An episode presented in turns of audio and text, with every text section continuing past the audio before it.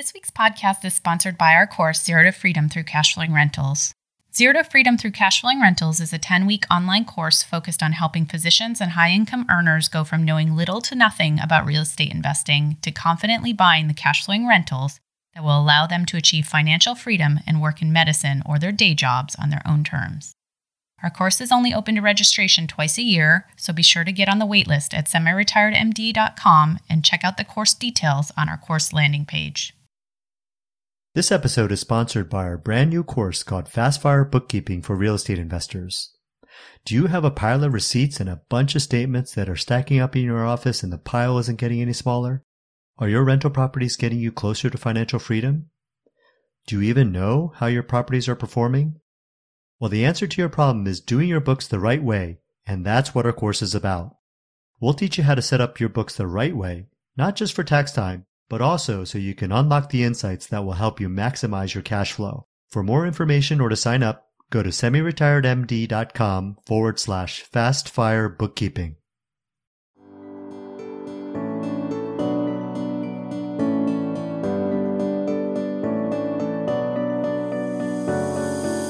Welcome to the Doctors Building Wealth podcast, the place where we talk about the strategies, habits, and mindset that separate wealthy docs from those who are not.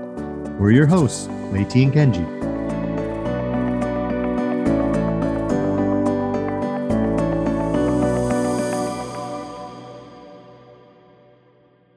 Amanda and Matt, welcome back. We had you back on episode four, and we are so excited to have you back to talk more about taxes.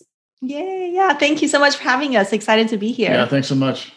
So there is a lot going on in the tax landscape right now. And we really wanted to start out talking about kind of what are the things you're seeing on the horizon with the CARES Act, Biden, and what kind of changes should real estate investors be aware of? Yeah, certainly. I mean, you know, I think uh, twenty twenty was a very interesting year for sure, not just with respect to COVID, but in the tax landscape, there were so many changes. Um, and of course, you know, we're all expecting a lot more changes coming up as well for the, you know, the remainder of, of twenty twenty-one too. So yeah, um, not, not just a lot of changes, but so many in such a short period of time, you know, like mm-hmm. once COVID hit, it was kind of just everything ramped up with respect to tax changes just to, you know, obviously help stimulate the economy and stuff. But. Yeah. But I think as we head into tax season this year, we're seeing You know, we're getting a lot more questions about, okay, you know, last year we we kept talking about some of those great tax benefits and tax changes that came out under the CARES Act for, you know, ability to take money from retirement distributions or all the bonus depreciation and how we can maximize our losses. And although, you know, those are really, really great strategies that came out, but now is kind of, you know, game time when it's really time to report it on the tax return. And there's a lot of decisions to be made, right? To make sure, are we doing it correctly? Because, you know, in taxes, Um, and like a lot of things in life, I think just because you can do something doesn't always mean you should do it. And that I think differs from, you know, investor to investor that we're seeing. Yeah, I think with the, the CARES Act, there was those distributions. The one thing that I think there's still a little, a lot of misconception about that one is that people, you know, they had the rule that you could take money out of your retirement account early, not pay the penalties. And then the, the tax question is people hear this three-year deferral on the CARES Act and they think, well, I don't have to pay taxes for three years. Well, that's that's actually not, unfortunately, that's not the rule. That would be the easiest thing. But what, what they're allowing people to do is to either you pick it up all in income on your two thousand twenty return, or you can spread it out a third on your twenty return, a third on your twenty-one return, and a third on your twenty-two return. Um, and you have the choice of which one you want to do. So when you get around to doing your taxes, that's one thing that people need to keep in mind is that, hey, if my two thousand twenty was a bad year, for example, then maybe I do want to include it all in my two thousand twenty income because maybe I'll be in a lower rate than I will be in twenty-one and twenty-two. And, you know, you're still going to pay the taxes earlier, but maybe overall you'd be paying less taxes. Mm-hmm. Yeah. So this, what you're talking about is there was the allowance for us to take up to one hundred thousand dollars, right? If we had a COVID related right. hardship. What about people who plan on paying that back? Do they need to then pay a third back every year, or can they defer it for those three years and then pay it back? How does that yeah. work? Yeah, that's a good question. So you, so if you took out one hundred thousand dollars, you have the choice of paying taxes on that evenly over three years, starting with twenty twenty. So basically, if you took out one hundred thousand dollars, you'd pay taxes on thirty-three thousand dollars of that in twenty twenty. And then you do the same in twenty twenty-one and twenty twenty-two. with respect to the ability to pay it back, let's say in year two, you decided to pay it back, then what happens is you can file a amended tax return to claim the refund on the taxes paid.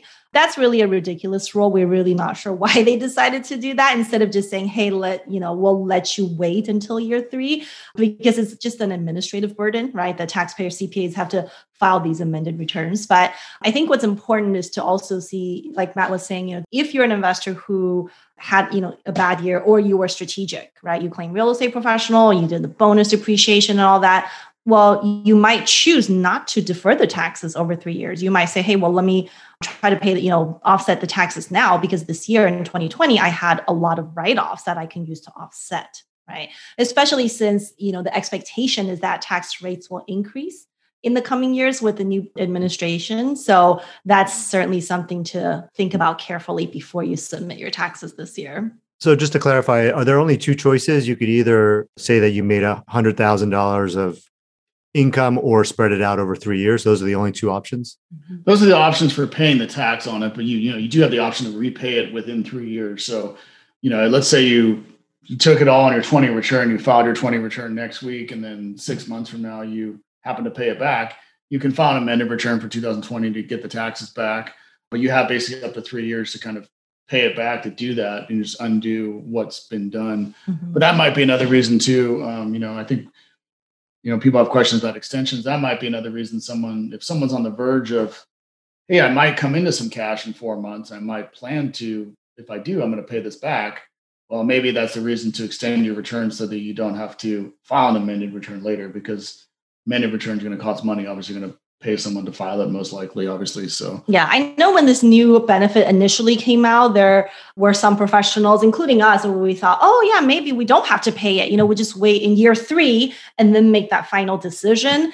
Um, and I think that as a profession, you know, a lot of people were uh, contacting the I R S. They wait, is that what the rules are? Uh, but they later came out and said, no, it's you either do it all or uh, you do it evenly over three years. Like I said, you know, we don't agree with the decision, but That, that's what they've decided on. Yeah. So for us real estate investors, I think the real key is if you took out that one hundred thousand dollars, if you have real estate professional tax status, buy a property with that one hundred thousand dollars, you know, get your bonus depreciation, shelter it, and then you don't have to worry about all this.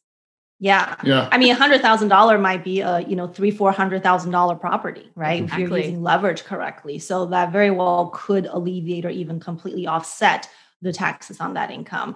Um, but on the other side, you know, if you thought you were going to be real estate professional status and you ended up not getting a deal, you couldn't buy that property, then you could still pay it back before you file your tax returns. And it's like, you know, it's kind of a do-over basically, right?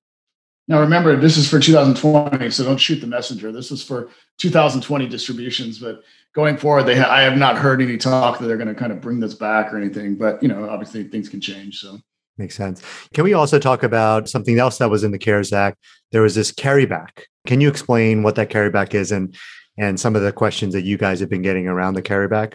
Yeah, that's one. That's one that's been keeping us uh, keeping us busy, because that's that's been a good one for people to take advantage of for eighteen and nineteen and even coming into twenty. But basically, the CARES Act, what it did was it brought back what we call net operating losses. So if somebody, easiest way to think about it, somebody's got negative taxable income on their personal return. If you have that, then the I R S is, uh, for the two thousand twenty year, giving you the ability to take that loss and carry it backwards five years to your two thousand fifteen return and deduct it against income you paid in that year to get taxes refunded, or you're allowed to carry it forward to two thousand twenty-one. So again, kind of going, thinking strategically, right? You know, when you're filing your two thousand twenty return, that question is going to come up is, what do you want to do with it? You got to look at what, well, what was your fifteen return like? What was your tax bracket? What was your income like versus what do you think two thousand twenty-one is going to look like? Mm-hmm. So yeah, before the the a couple of years ago, the original rules, you just had to carry losses forward; you couldn't carry them back. But they they brought this back with the CARES Act to kind of allow people to get some uh, you know infusion of cash, I guess, refunds from previous years. Yeah, I, if I can give you an example, two examples of kind of how it works in you know real life cases. So like Matt said, the key is when we're deciding to carry it back for a refund or forward, we're looking at the tax rates. So what was your tax rate in twenty fifteen versus what do you think your tax rate will be in twenty twenty-one? And some people are thinking, well, um, you know, obviously we're we're hearing of tax increases on the horizon, so you know we should probably carry it forward. So we were just talking to an investor recently when they said, you know, in the past, they were both medical professionals like you guys, right? So back in twenty fifteen, they're paying very, very high taxes. But after being in your program, you know, they've decided one of them to do real estate. So now one of them going forward is going to be a real estate professional. So even though the U S tax rate for the country as a whole might increase, but for them specifically, they don't expect their tax rate to ever go back to what it used to be when they were both working full-time back in twenty fifteen. So that decision was easier to say, okay, well, let's go ahead and carry it back and um, you know, get a refund because our taxes were, were so much higher before, right? We also talked to a, a, another person, almost the, the opposite. We talked about previous versus uh, before, and he was telling me back in twenty fifteen, I was still in medical school. So I hardly had any income. And then twenty sixteen and seventeen, just starting out, hardly had an income versus going forward, you know, both are high income earners. And so, you know, for that person, it could make sense to carry it forward because going backwards in time wasn't really going to save them as high of rate. Maybe they were only ten, fifteen percent tax bracket. So these are the things that you want to make sure you're talking to your tax person about, or at least thinking about in the coming months, um, and not just rush to filing your tax returns and do a carry back just because you can. Could be very significant differences if you make the right decision. Is that something you're doing for your clients? You're doing that analysis of, you know, what your tax rate was back in twenty fifteen versus what it could be in twenty twenty-one, and then giving them the choice? Yeah, yeah. I mean, so we like, you know, good examples, you, you'll finish the two thousand twenty return, it'll show a net operating loss. So then we, you know, if we don't have, you know, if we have a copy of their fifteen return, we can quickly look at that and, you know, quantify the savings. If we don't, we we just request it from them and then get a feeling from them. What do they think two thousand twenty-one is going to look like? So we can put some numbers to it. So it's, you know, it's a cost benefit analysis, really. Yeah. We have some clients that are they're working with us for the first time. They're just wondering, you know, why are you, why do you want all those old tax returns? No one has ever asked me for those things, but that's the reason is because we're just looking at year by year and trying to figure out what is the most advantageous thing to do. Yeah. I mean, we have one client, uh, this is his nineteen return. We had to carry back to fourteen, but fourteen wasn't enough. So we had fixing fourteen, fifteen, sixteen, seventeen, and eighteen, you know, so, it, you wow. know, it was big numbers, obviously, but it was a lot of, lot of refund for them. So. Wow. That's amazing. So when you guys are talking about carrying forward, you're carrying back, uh, carrying forward one hundred percent of those losses that they're generating, let's say in twenty twenty, do you guys see that changing, or is there anything that you think is going to happen with that over time? So, so for two thousand twenty, that's kind of, I mean, knock on wood, I think it's set in stone. Like, you know, I guess they could theoretically go back and change the two thousand twenty laws, but let's hope they don't do that at this point. But going forward for two thousand twenty-one, if the same situation happens in twenty-one right now, if someone has a net operating loss generated in twenty-one, the rule is going back to the carry forward only. So, mm-hmm. um, you know, that could change, obviously, depending on how the economy goes and what they decide to do with what their focus is in terms of tax changes. But yeah. I haven't, I haven't heard that that's on the table. Yeah. I haven't heard that either in terms of um, limiting it. Historically speaking, there has been times where they limit how much net operating loss you can use in any given year, but never a haircut to say it's completely disallowed. So it's been where, okay, well, you can only use up to eighty percent of the loss. The remainder that you don't get to use generally will still carry forward. Um, we've not seen a, a you know, case historically where they said, oh, you just lose out on an X percentage of a loss. So awesome. We hope that's not something coming up.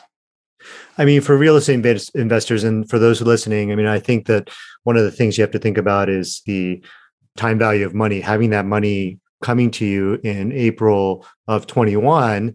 And if you do go back to twenty fifteen, having all that money.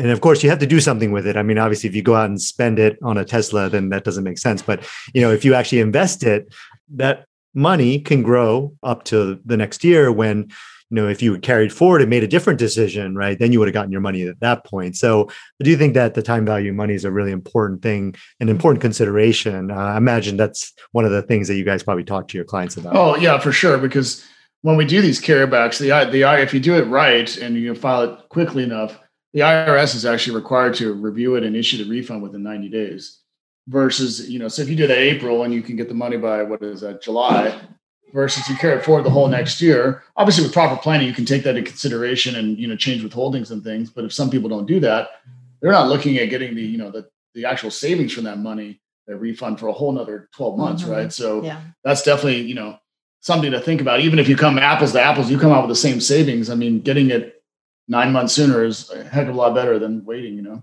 Well, you just stumbled into the next question, right? Which is, should people be filing in April or October, or how do people make that decision? Mm-hmm. Yeah. Well, I mean, there's a couple different things to consider, right? So if you're someone who is expecting a, a large refund, like what Matt was talking about, then you might want to file soon so you can get that money and start investing it. Um, instead of keeping it with the I R S where you get zero interest rate, right? On the other hand, if you're someone who is not expecting a large refund, then it could make sense to consider filing extensions for a couple of reasons. Uh, one is that it gives you more time to gather your information, right? So as a real estate investor, there are a lot of expenses and, you know, money that you spent during the year. This is a good time you have for you to get additional time on your side to gather those things. Uh, but also with the potential tax changes coming up in twenty twenty-one, filing an extension gives you more insight into what does that actually look like? Am I going to be in a higher tax bracket? Are some of my deductions going to be limited? And if so, it can help you make a more informed decision on how to report your twenty twenty tax return. I know it sounds a little bit weird, but you know, one thing we're looking at, you know, let's say for someone who uh, has a lot of taxable income, and if they're claiming, you know, real estate professional in both years, they can do bonus depreciation in both years. It could make sense to decide to do a cost segregation in the following year, in twenty twenty-one, if that person is going to be in a much higher tax bracket, right? So those are things to, to consider. And also, filing extension just gives you more time to know what your transactions look like in twenty twenty-one. Right? So am I, does it still make sense for me to accelerate certain write-offs knowing the transactions that I'm doing this year? As much planning as we try to do. Yeah, like bonus depreciation, right? You can mm-hmm.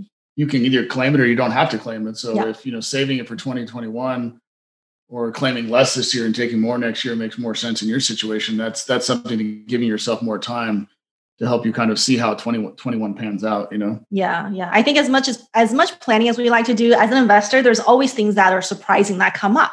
You know, like, oh, I thought I was keeping this property, but I ended up selling it because of X Y Z reason. And so that just gives you more time to see what this current year is going to look like and how it kind of impacts everything. So I think a pearl that people should hear is that with if if you're going to do a cost segregation study and claim bon- bonus depreciation, if you want to do it for your twenty twenty, you just have to do it before you file taxes. So if you're filing April, you've got to do your cost segregation study before April if you want to apply it to last year.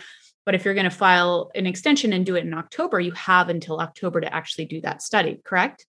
Yeah, absolutely. Yeah. That's that's one of the that's one of those things of giving yourself more time to do. And yeah, because you know, we've got some clients looking at doing it right now, but it's, you know, you're on the clock, obviously, because we're we're getting close to April fifteenth.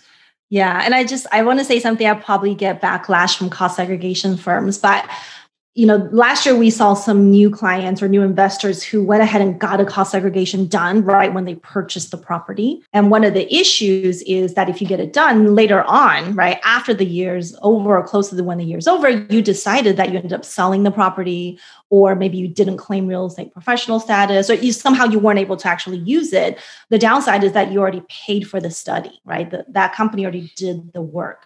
And so something to consider is maybe not necessarily prepay to get the actual study done, but you can always get a free estimate from the cost segregation firm. So for planning purposes, we know what is the potential tax savings on that, but not maybe necessarily making that final decision whether to do or not to do until you're certain of your ability to actually use it. It doesn't happen to a lot of people, but you know, I'm, it's just fresh on my mind because I was just working with a client who had that issue where they decided to do a cost seg really early on last year on a property that they actually ended up selling, right? So it's like, well, what do I do? But you already paid for the study. So that was, you know, it's an expense already done. Yeah, yeah. It's an expense. It's a tax write-off. The write-off. I think the other, so, I think the other important thing to, to just make it, make sure people understand too is, if you are filing an extension, it doesn't, it gives you more time to file, but it doesn't give you more time to pay.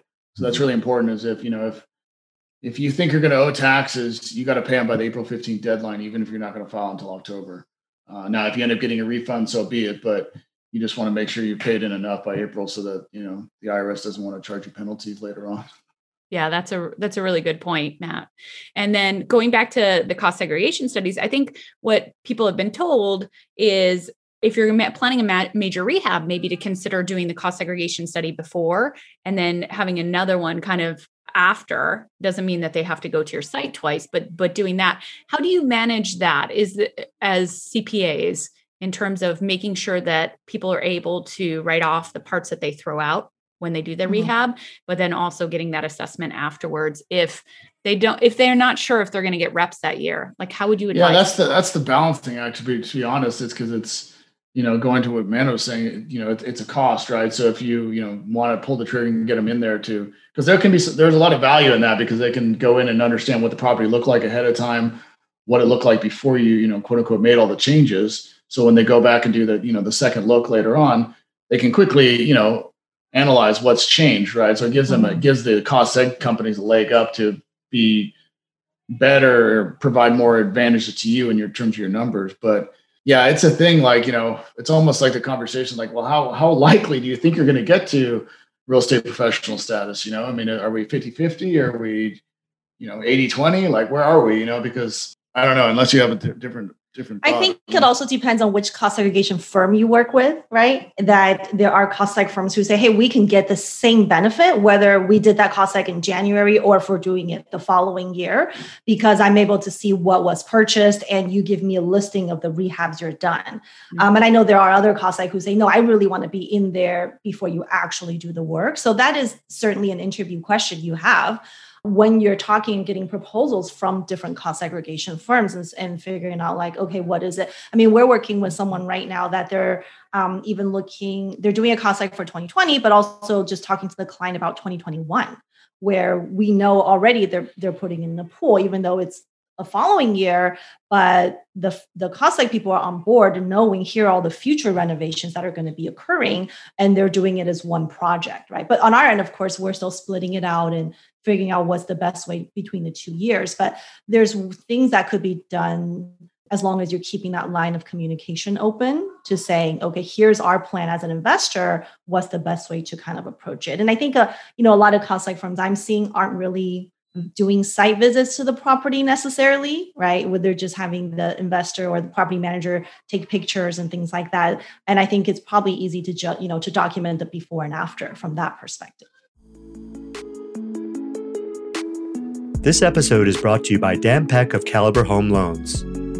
If you're an experienced investor, you'll know just how important it is to have a lender who knows how to work with investors. Now, we've been working with Dan and his team for over five years now, and he's our go-to whenever we need a residential loan for our investment properties. Now, if you're new to investing, you might not know this, but your lender can sometimes be the difference between getting a great deal or completely missing out on it because your lender couldn't close a deal. Now, I did want to point out that Dan can help you not only with your investment properties, but also if you're looking to buy a primary residence or a vacation home. So the next time you're looking for a residential lender, be sure to email Dan at semi-retired M D at caliber home loans dot com to get a free consultation. This episode is brought to you by Keystone C P A. Are you tired of losing your hard-earned money to taxes each and every year? The truth is that tax savings is not just for the super wealthy. As a real estate investor, you too can take advantage of all the tax-saving strategies that are available to help you protect your hard-earned money. Top-selling authors and tax strategists Amanda Han and Matt McFarland specialized in tax-saving strategies, especially for real estate investors. Be sure to check out their website by going to w w w dot keystone c p a dot com, that's K E Y S T O N E C P A dot com, to work with Amanda and Matt, and make sure to download the free ebook that is available on their homepage.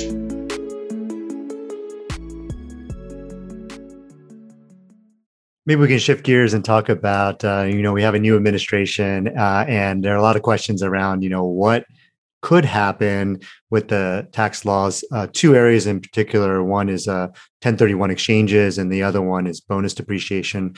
Uh, obviously, I know you don't have a crystal ball, but I mean, do you have any kind of sense of uh, what what could happen and what the implications would be?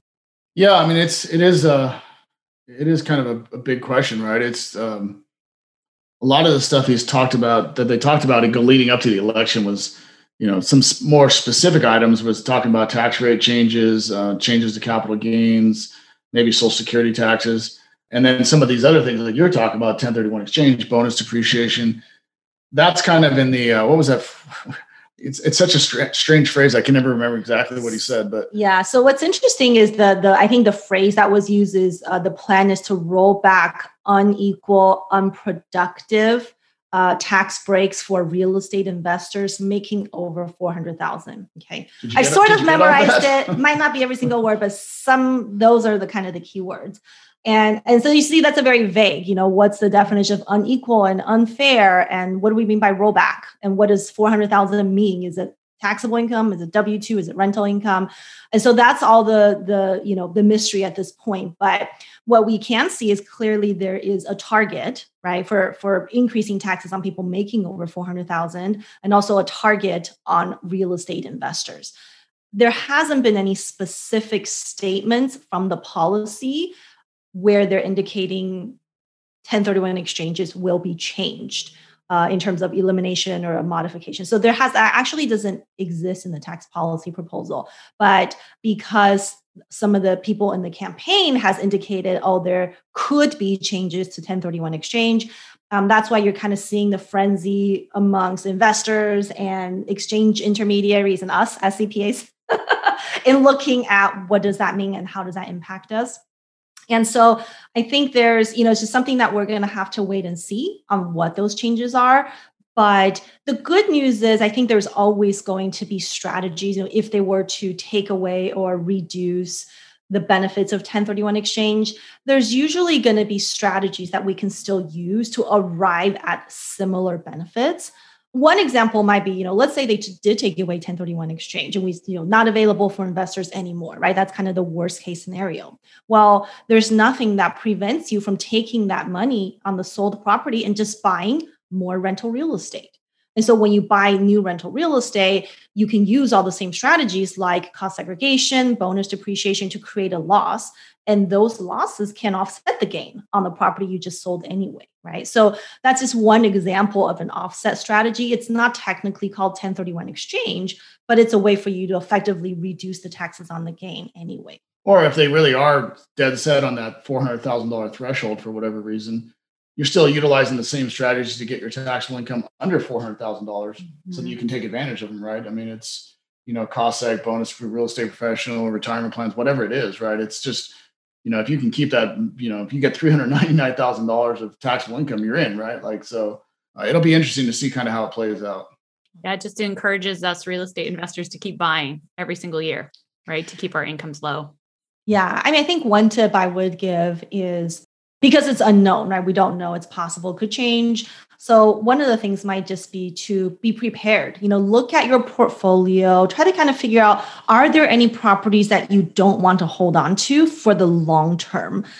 You know, again, we don't have a crystal ball, but our expectation is that if there were to be changes to ten thirty-one exchange, it would be on a go forward basis, right? They can't undo. If you already did a ten thirty-one in January or February, they're probably not going to say that's no longer valid. But so it might be something that's, you know, the, you know, the remainder of the year or even twenty twenty-two and future. So if they do say the change will be twenty twenty-two and later, then at least you'll be ready and say, okay, in my portfolio, here are the two or three properties I don't want to hold on to long-term. I can quickly do a ten thirty-one exchange before the new limitations come into law, right?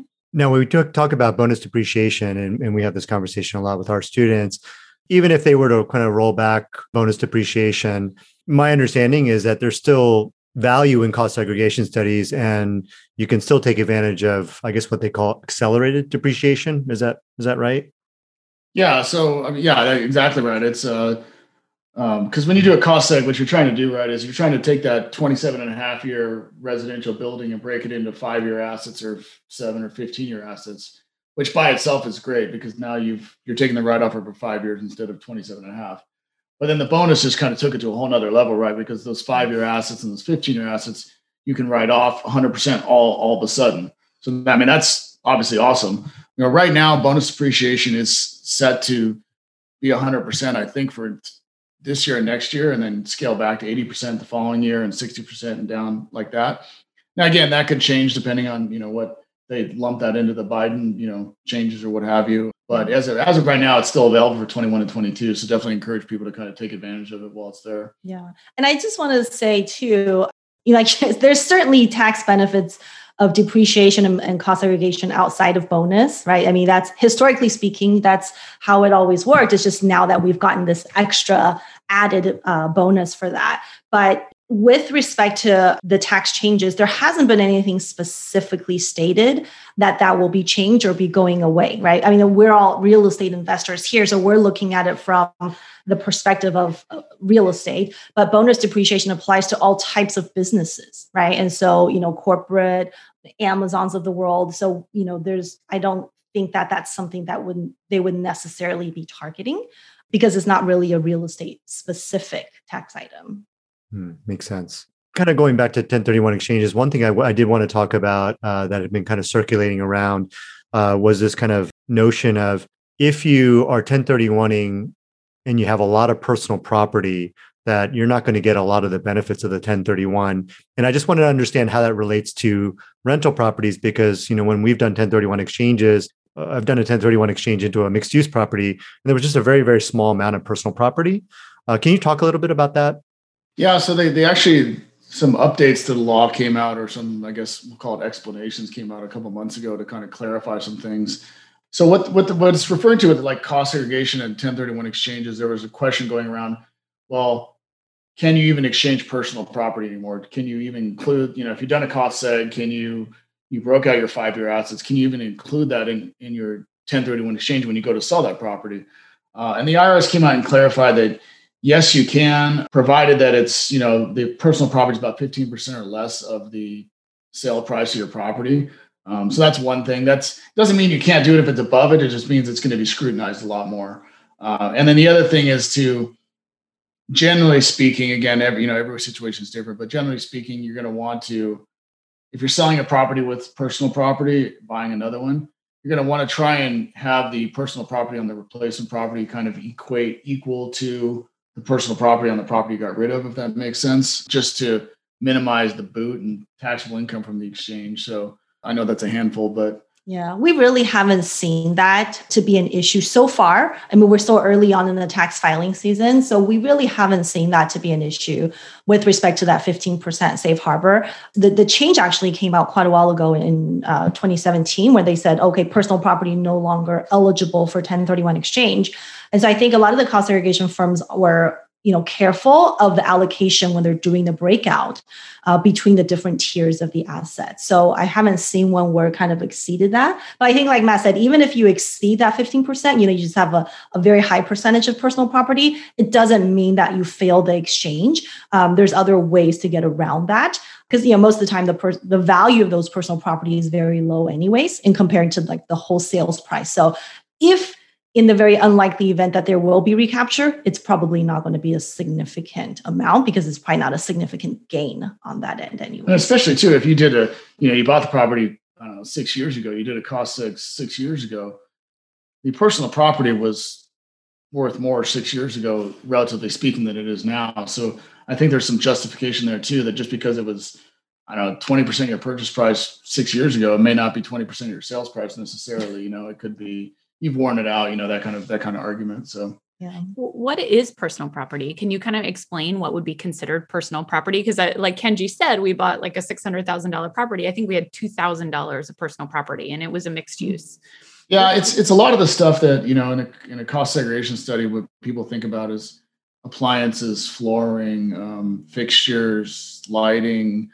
I know I'm missing some, but yeah, cabinets, uh, countertops, sometimes, you know, things like that, that are not, I guess you could make the argument are not affixed to the property, you know, that you could rip out if you wanted to. I guess, you know, it's a lot harder to rip out a wall than it is to take out a refrigerator. But the nice thing about some of these these changes that came recently, the fifteen-year assets, which we call like land improvements. So, you know, driveways, sidewalks, trees, shrubs, fences, pools, that stuff is all still good to go for ten thirty-one exchange purposes. It's considered real property for ten thirty-one exchange purposes, even though you got the benefits of the bonus depreciation from, you know, doing the cost seg and things like that. So that those are okay. It's it's kind of more of the five-year assets that are the ones that are people are, you know, more concerned about, I guess. Mm-hmm. I mean, is five-year equal to personal property, or that's not? Yeah, that's, it's it's kind of synonymous. Synonymous. And, okay. Okay. But it sounds like as long as you're doing a ten thirty-one exchange and really going bigger, right? You're yeah. probably more likely going to get more new, more personal property in the next property. So right. you will be able to more, most likely roll over all those gains tax deferred with the ten thirty-one exchange and have no issues at all. And this is completely. Yeah. Out. And then another thing that I, uh, one of the costs that companies talked to us about was, let's say in a situation like that, where you're buying up, you know, maybe that difference in the buying up or whatever difference you're getting a personal property. So if your personal property is a hundred grand on your, on your sold property, it's going to be five hundred on your replacement property. Maybe the extra four hundred grand, you're bringing money out of the exchange into buying that extra personal property. So you've exchanged one hundred for one hundred and you just happen to buy an extra four hundred outside of the exchange. So that's, that's another strategy that we've ah. seen people talking about using. So that the next time you do another exchange, you don't have to go up again, you know, and go and yeah, and it, you know, and again, these these laws. I see. This clarification came out two months ago. They could clarify it again five months from now, but that's that's kind of the that's the strategy at, at this moment in time, right? By the time you do another exchange, it'll be a whole new right. set of rules. So don't worry about that yet.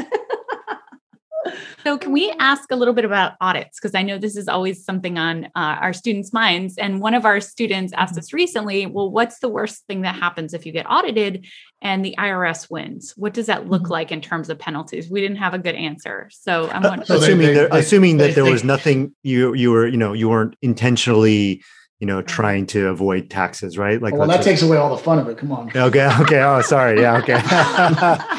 I was going to say, they kicked down your door in the middle of the night. They blindfold you. They Yeah. Well, first off, okay, just because you're audited and let's say you lose the audit with the I R S, that's not the end of the world, right? So a lot of times people could elevate that case into tax court, right? So all the, a lot of the things that we talk about in terms of strategies is a result of tax courts where someone did not agree with the I R S, they go to court, and sometimes, you know, you end up winning the case. So that's certainly one option. But let's say you, you're not doing that, you know, you clearly just, it was a, a wrong decision, or something was claimed incorrectly, or, you know, deductions we couldn't substantiate or something like that. Um, then generally you're going to pay uh, interest and penalties on the deficiency. So whatever the outstanding amount is that you should have paid, the interest and penalties are assessed. And the starting date for that would be the April fifteenth of that year that it relates to. So that's the part that kind of surprises people sometimes. That usually if you're going to be audited, it's not going to be immediately, it's going to be a couple years down the road, um, just because there generally is a backlog on the government side. And so right now, if you're audited for twenty nineteen, the taxes and penalties are assessed from April fifteenth of that of the following year. So I think you, the, I think the typical penalty, it's in that situation, it's going to relate to the late payment of tax penalty. And that one's zero point five percent per month that your tax is unpaid. So if you go back to, you know, April of the you know, previous year, you got to add up the number of months times, you know, zero point five percent times your additional tax you owe. And that kind of gives you a penalty.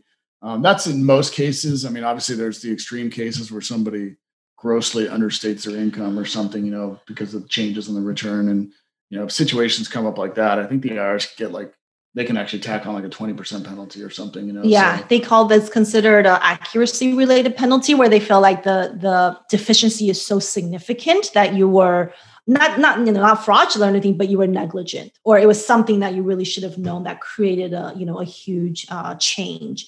And so that's where we see a much higher penalty of, you know, up to twenty percent. So that's the kind of stuff, you know, you want to watch out for. But I mean, really, you know, now because it's time to file tax returns, the key is always to file tax returns based on the true activity, right? What you could substantiate that you did last year. Um, you never want to file something that says, hey, you know, I maybe I could, maybe I couldn't, I'm not positive, but let me go ahead and do it. Because if the amount's going to be significant, then you're looking at some pretty hefty fines that's associated. But I think on the other hand, you know, if you did all the things you were supposed to, you bought the property, you indeed made those improvements, you've spent the time on the real estate, there's no reason not to claim those benefits just because of a fear of an audit. Just because you choose not to write off certain things, you choose not to be aggressive on your return, does not mean you won't be audited, right? You still could be audited. So uh, sometimes I come across people who they say, will tell me, oh, my C P A said, don't claim this, don't claim that, because then if I'm audited, then they're more forgiving. I've never seen that to be the case. You don't get kudos for saying, oh, I just chose not to write something off.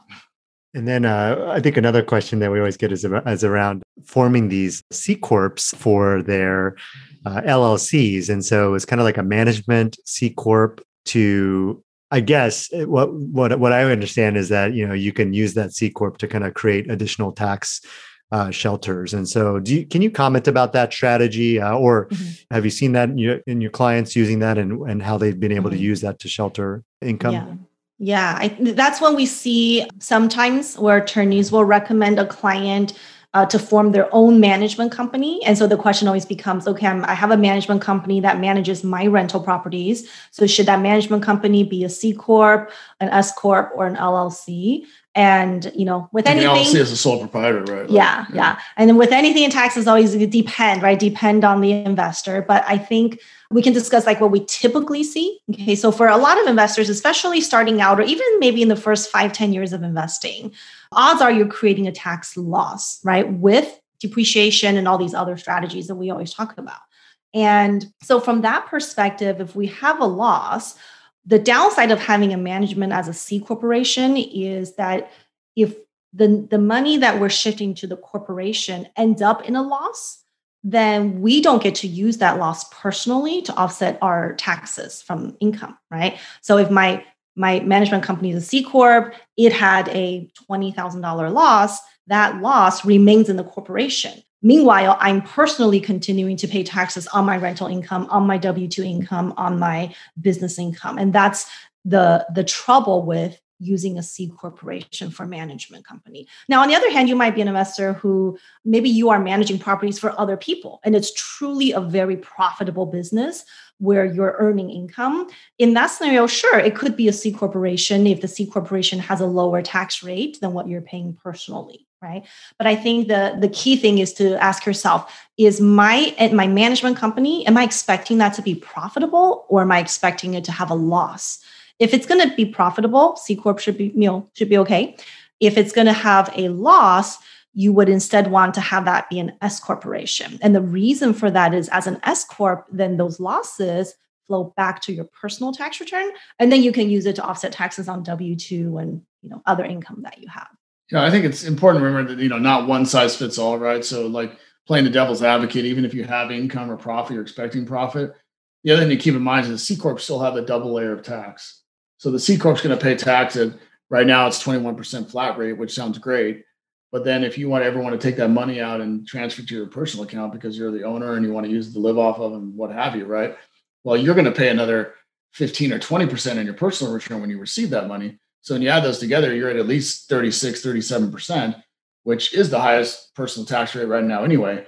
And so there's always calculations and analysis you got to do before you just dive into something. Because I think, you know, you kind of alluded to it too, right? Is some of the benefits that people talk about is retirement accounts.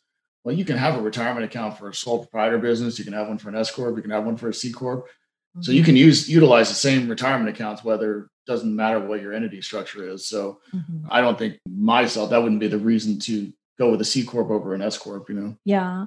I think there's a misconception too, that in a C Corp, you can write off more things than you can with an S Corp or an L L C. And that's not really true for maybe ninety-nine percent of the expenses that most investors have, you know, where, where people talk about, oh, renting your home office from your corporation or writing off your travel and meals. Those things, you know, you can write off regardless of whether your management company is a C Corp or an S Corp. But I think for some of the listeners, if you're someone who already formed a C corporation for your management company, and now you're listening, you're thinking, oh my gosh, yeah, I did the wrong thing. It's a fairly easy fix. All you have to do is make a S Corp election. And then for tax purposes, that your C Corp will just going forward will be taxed as an S Corp. And then you get to have the flow through tax benefits of using those losses. So it doesn't mean you have to have a whole new entity or anything. You're simply changing how your current entity files tax returns. For somebody who has real estate professional and they're just getting losses every single year, let's say, and they're not paying any taxes, is the only benefit of creating an S Corp in this case going to be that you can give yourself a retirement account and things like that? Or do, are there other benefits that would suggest that you should perform or uh, build an S Corp? I think, I well, a couple different, like I think from a legal side or an asset protection side, obviously we're not attorneys, but you know, you guys talk to enough of them too. I think one of the benefits they talk about is segregating the, I don't know, the operations of the rentals and the management of the rentals from from you yourself, right? So that, you know, to a to a tenant, it looks like you've got a management company. So it kind of shelter's liability, uh, for lack of a better term. From a tax perspective, if you're a real estate professional and you're getting losses anyway, if you're going to have your rentals pay a management fee to this to this business, you're creating more loss into personal, which you can use. That's fine.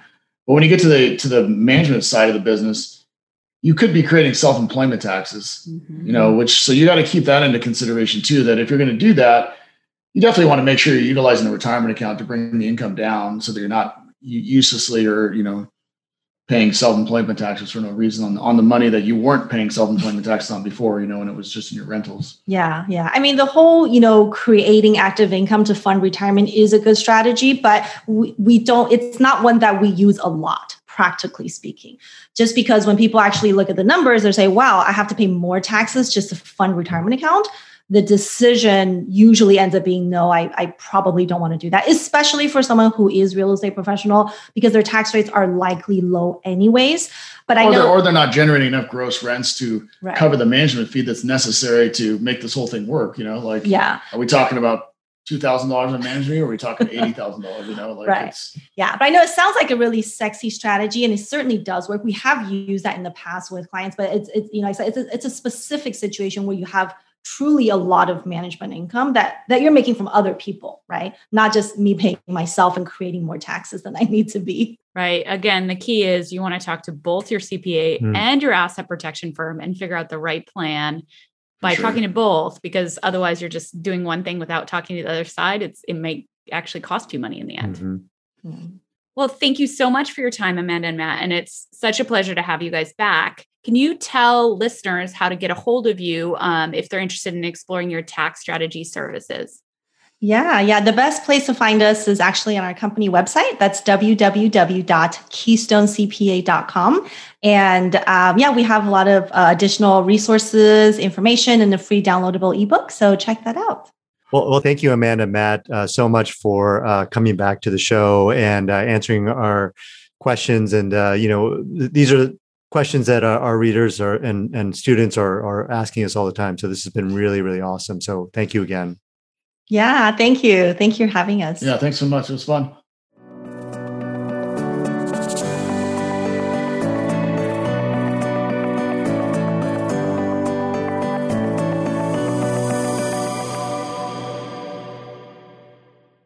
The Doctors Building Wealth podcast provides information only and does not provide any financial, legal, tax, medical, or psychological services or advice. You are responsible for your own financial, physical, mental, and emotional well-being, decisions, choices, actions, and results. You should contact a professional if you have any specific questions about your unique situation.